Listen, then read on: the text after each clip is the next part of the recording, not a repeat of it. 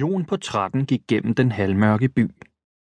Det støvregnede lidt, og det var koldt for årstiden. Han fulgte floden, hvor det mørke vand spejlede gadelygternes matte skær.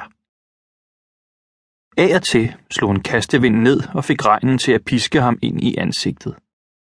Sorte skyer tårnede sig op på himlen, men ind imellem kunne han se månen, som lyste blegt, når der var et kort ophold i regnen. Det var den næst sidste dag af ferien. Jons far og mor ville gerne i teatret og høre en koncert med klassisk musik, men det gad Jon ikke. I stedet gik han på egen hånd for at nå at se så meget af byen, som han kunne. Jons forældre havde ikke været meget for at give ham lov til det, for det var første gang, han var her, og der kunne ske så meget i en fremmed by. Men da han havde pladet tilstrækkeligt, gav det sig endelig. Jon havde ellers set og oplevet meget de sidste dage, men der var én ting, som han manglede, og det skulle være nu. Og selvom det var ved at være mørkt, for i morgen skulle de pakke, så de kunne tage afsted dagen efter. Jon skuttede sig. Han ville se den store og meget berømte katedral, som lå midt på en ø midt i floden. Ikke bare fordi han havde hørt, at den var meget gammel og meget flot, men også fordi han havde lovet at fortælle om den for hele klassen efter ferien.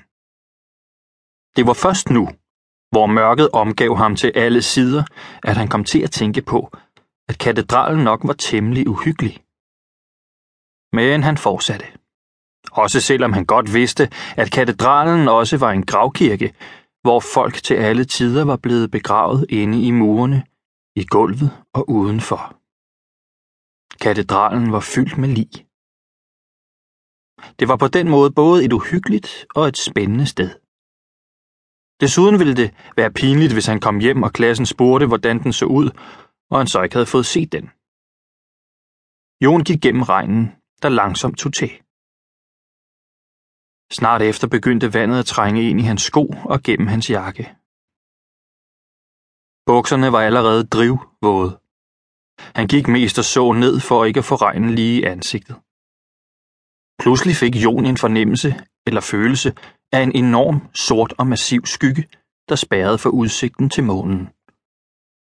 Han stansede op, snød næsen et par gange og så sig omkring. Et svagt gisp undslap ham, da det gik op for ham, at han allerede stod foran katedralen. Det var den, som skyggede. Det var en iskold skygge.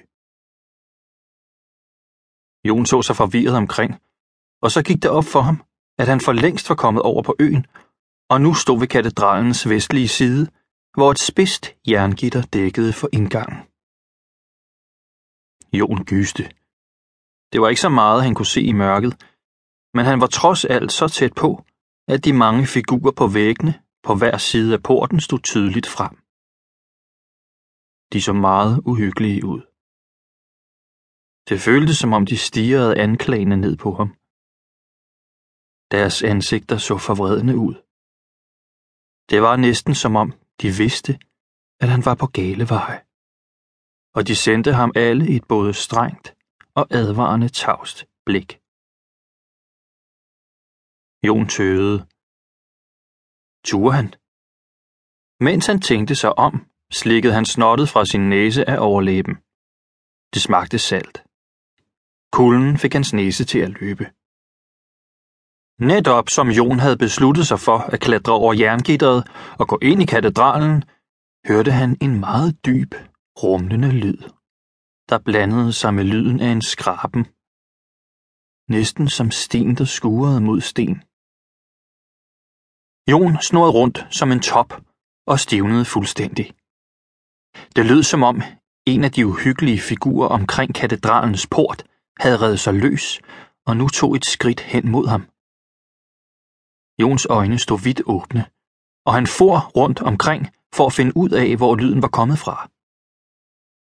I det samme lettede en stor flok sorte fugle op for katedralens tag og fløj ind over byen. De skreg højt. Næsten som om de ville advare ham, og alle andre om, at der var far på færre. Men snart efter fortog skrigene sig, og selvom Jon kiggede alt, hvad han kunne, var fuglene forsvundet i mørket. Den eneste lyd, han nu kunne høre,